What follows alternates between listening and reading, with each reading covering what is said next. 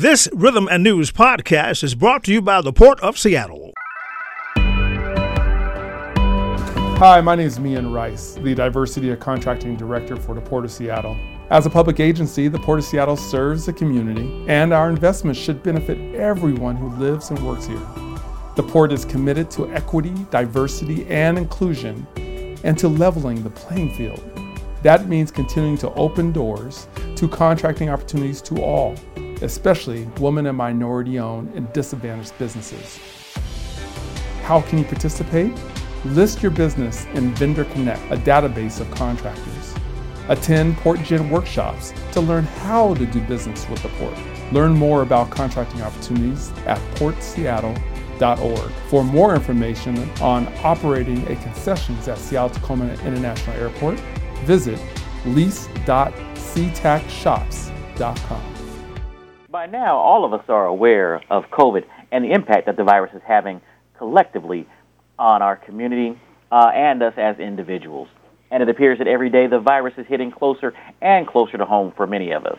With me this morning to talk about his recent bout uh, with COVID is Anthony Tibbs, a local promoter uh, and marketer here in the Seattle area. Good morning, Anthony. Good morning. How you doing?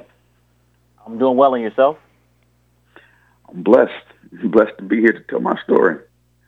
I, I know that's right.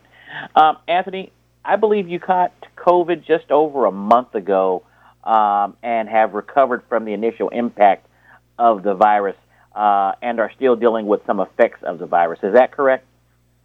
That's correct. That is definitely correct. All right. Now, um, were you vaccinated prior to contact contracting COVID or not? No, no, I'm I'm actually still not vaccinated. Um, still thinking about it though. Okay, um, and uh, well, I understand. Are you able to? I didn't. I, I'm, I guess there's some some uncertainty as well because I know I've got conflicting reports because I don't know how long it has been since you tested negative, but I know there's like a a waiting period before you can actually um, get um, vaccinated after you've um, gotten over COVID to make sure that you maintain the efficacy of the um, of the uh, vaccine. So, are you still in that period, or out of that period, or where are you? Um, I think I'm not exactly sure, but I I think I can go get vaccinated now. I know it. There is definitely a waiting period. Uh, my daughter, a month before, no, not a, maybe three weeks before I caught COVID, my daughter also caught COVID, and and it was really bad, really bad. But now she's vaccinated and now she's uh, she's really pushing me to go ahead and get it done as well. Right, and uh, let's talk about you know I guess your, uh, for lack of a better term, of either hesitancy or concern or you know what it is about um, the vaccine or getting vaccinated um, that um, has you, I guess, on the bubble or on the fence about whether or not to get vaccinated or not. Well, um, it's a few things. Uh, I've, I've had a, a friend I graduated with, with from high school, and uh, he kind of had the same issues I have. I'm I'm diabetic, and I have high blood pressure, and uh, he got the vaccination, and uh, three weeks later he passed. Um, and I know that's it's not the same with everybody, but you know that was one thing. Um, my nephew vaccinated. He uh, he got COVID. I understand it doesn't stop you from catching COVID. But um, I mean, he had COVID and he had it pretty bad as well. Um, me, uh, it, it's just I guess a lot of the media, a lot of stuff I'm hearing, a lot of stuff I'm reading, um, and and then different different types, you know, different types of the vaccination. Some are good, some are bad, you know. Um, just things and and worried, you know, uh, that that things can go wrong and don't know exactly what's going to happen you know, two, three years, five years, ten years down the road after you get the vaccination. So just things like that, thinking about things like that. Okay. And and I ask this question because I know a lot of people in a listening audience are probably thinking to themselves, okay, that um, and, and we'll get into um, the your experience with COVID here in a minute, but um, in going through what you went through with COVID, um, I would think, and I'm sure other people would think, that that experience would have you, you know, really more eager to seek out um, getting vaccinated than still being on the fence. Um, and so I guess people would wonder why or how somebody would go through the experience of, of COVID with a, uh, you know, a more of a severe case of COVID um, and still kind of be on the fence about whether or not to get vaccinated. Can you kind of talk about that a little bit of that, that thought process or what that's like? And is it something that's well, kind of, you know, tearing at you each way on a daily basis? Yeah, it is. It, it's definitely tearing at me each way. Um, you know, before I caught COVID, I mean, I was totally against the, the vaccination. There's no way I was not going to get it. You know, it's just, it's just, nah, I'm not getting that. Um, but since, yeah, I mean, it, it, it was severe. It was very severe, and I, I definitely wouldn't wish that on anyone. I definitely don't want to go through it again. Um, and I want to make sure I protect my family, and I am protected. So, um, I mean, I'm strongly thinking about doing it, getting it done. I mean, uh, my daughter's definitely not going to let up, and I don't blame her now after what she, what she saw, what she witnessed. So, I mean, I'm definitely leaning more towards getting it than not. All right. Um, let's talk a little bit about um, your um, experience uh, with COVID, um, because you know you you, you con- contracted COVID. I think by the time you developed symptoms um, that were concerning to you, you were actually out of town at the time. So, uh, can you talk about uh, that uh, your the initial experiences you had with COVID, the symptoms that you actually experienced, and you know what that process looked like um, very early on before you even um, got tested and realized that you actually uh, had COVID? Well, um, initially, it was just um, my symptom was my eyeballs, like really, really sore. I couldn't touch my eyes. Uh, couldn't look hard down, um, up, or side to side. Um, but no other symptoms. I wasn't coughing, none of that. Um, didn't feel like I had a fever or anything like that. I just it just my eyeballs. And then yeah, you're right. I I, I left town. Um, and when I got there, um, I, I just I was doing a lot of walking. So I went to Disneyland, and, you know, uh, Knott's Berry Farms, Universal Studios. So I did a lot of walking. As I was walking, I started feeling like the fatigue and the and the um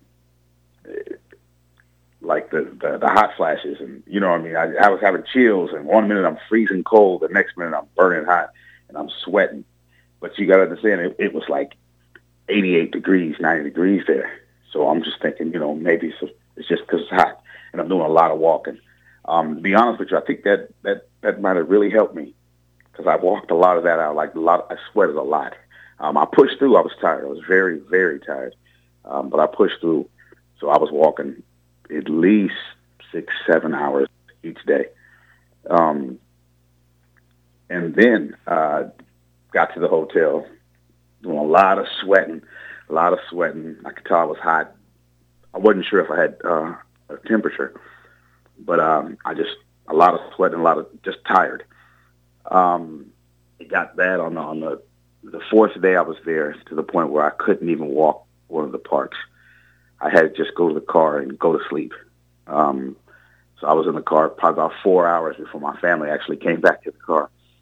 Um, pushed my way back to the hotel, took everything in me to get up and, and get to the airport to get back home. The minute I got home, I went straight to the went to the doctor, went to the ER, and uh, I told about what I was what I was experiencing, the headache, the, the chills. I was in there sweating at the time, and um, they see, you know, within the hour, I'm freezing cold, um, uh, shaking.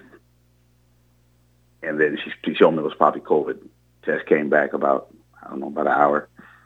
And uh, she confirmed it was COVID. But I was doing a lot of shaking. I mean, like really shaking like bad. Uh, eyeballs still hurting. Um, yeah, it, it, it it's like the worst feeling in the world. I mean, I've I've had a flu, I've had colds, but this was like the worst feeling I've ever felt. Wow, and um, did they um, were you hospitalized at all, or did they wind up sending you home and uh, you had to uh, spend most of your time at home quarantining? Now you know they these hospitals are full, right? So what I did is uh, I was there probably about seven eight hours because I be honest, there's a I'm not even sure of the infusion. I don't know the name of it, but there's an infusion that they can give you.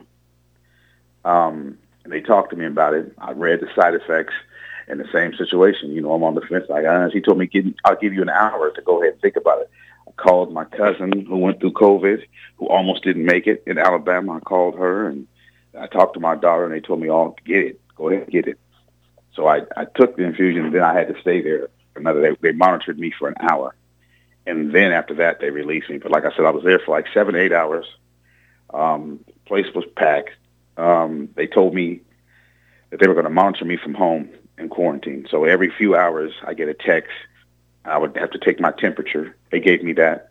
Um, that also I would check my heart because they told me that my um, breathing was good. Um, I didn't have any even breathing problems or anything like that. Um, they just want to make sure I didn't um, catch pneumonia. But um, I mean, it, it, it that that was like the craziest experience. Once I got the infusion, I mean, I'm telling you, I'm shaking so bad. Everything shaking. Once I once I I left the hospital after the hour they monitored me, I left, came home. I couldn't put my key in the door, shaking so bad. I mean, it was crazy. It took me probably took me 20 minutes to get in my bed. I had to stand on the side of it. I couldn't even lift my legs up to get in the bed.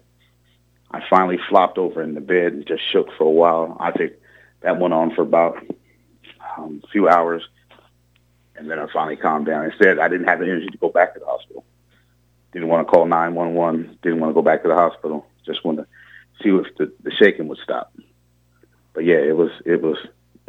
they monitored me from home um, the whole time to make sure yeah. that I was straight.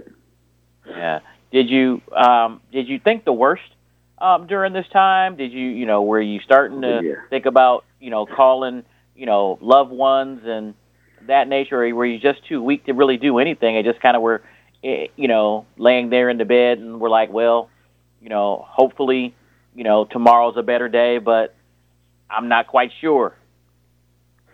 I, I tell you, um, definitely think the worst. You know, you start thinking about getting, you know, not having your house in order and having the things straight to it that you need to have done. Um, yeah, I mean, I too weak to to really call anybody. I didn't, I couldn't talk. I couldn't hold any conversations. I finally, once the shaking stopped, I text my kids to tell them everything, exactly where their life insurance policy was, you know, bank accounts, had to get in everything, and um, just just everything.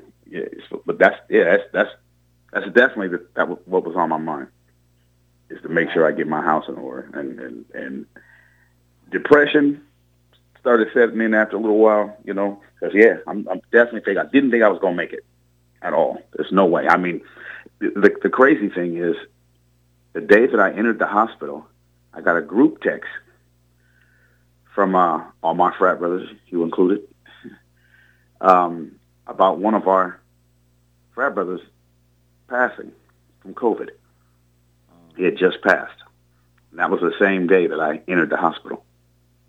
And my response was, I'm in the hospital.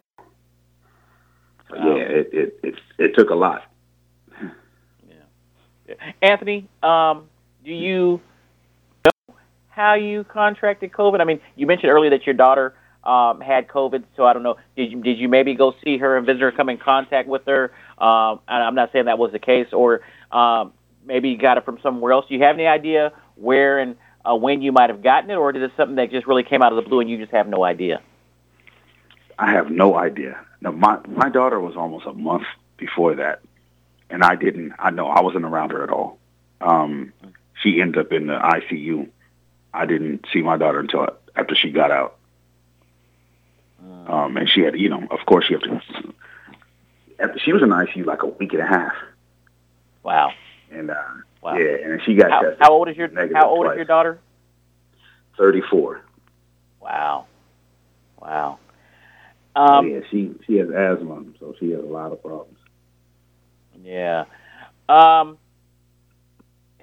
Anthony, you know we're running uh, up against a, uh, some some time constraints here, but I really uh, wanted to ask you, you know, why did you feel it was important for you to share your story with others? Because um, you could have just not said anything and just concentrated on your own recovery. Um, but you chose to um, come out and, and share your experience with others. Why did you decide to do that? My main thing is to make sure that, you know, I see a lot of stuff on social media. Um, people talking about it's a hoax, you know, it's this, it's that. I'm telling you, it, it's real. I want to make sure people know that it's, it's definitely real. And if you're thinking about it, think harder.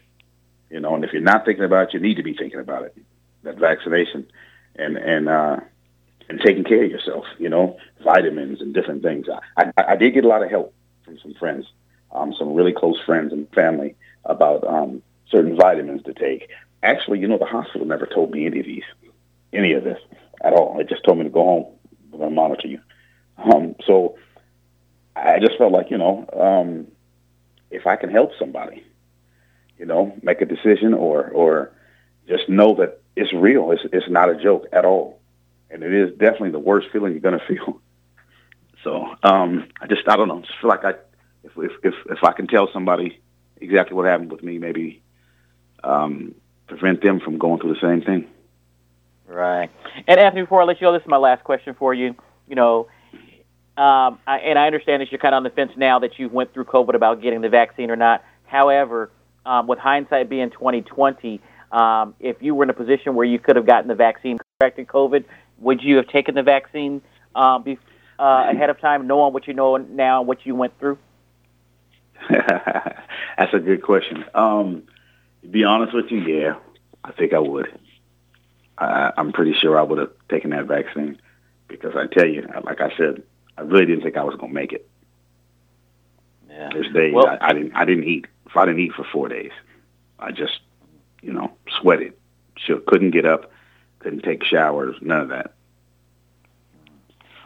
Well, Anthony, we're sh- really short on time. I'd love to have an extended conversation with you. Maybe we might have to do this uh, at another point in time too, when you, especially when you're further down and re- into your recovery mode. Because I know you're still going through the recovery and you're still experiencing some symptoms that you didn't have before, including you now have a cough. I'm just kind of putting that out for listening on so they have some background. But I want to thank you for joining us on today's show. Glad you're still here um, with us, and I want to thank you for you know sharing your story with our um, community here. So uh, people can think a little differently about this virus and realize that it's real and it's not a hoax.